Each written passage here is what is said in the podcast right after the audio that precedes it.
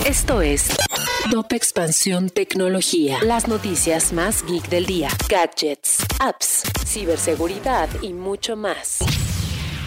Hola, buenos días, soy Erendira Reyes y este martes 7 de diciembre te traigo las notas geek del día. Tecnología. Ante el éxito de Xbox Game Pass, la empresa japonesa Sony está evaluando tener su propia versión para PlayStation, esto de acuerdo a un informe de Bloomberg.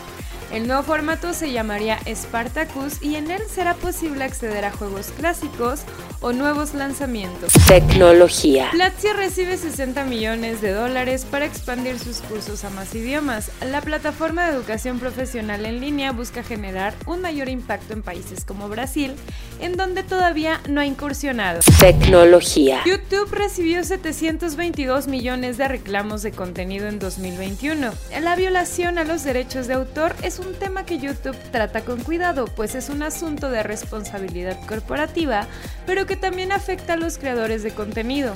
Tecnología. Si quieres saber más sobre esta y otras noticias, entra a expansión.mx diagonal tecnología. Esto fue Top Expansión Tecnología.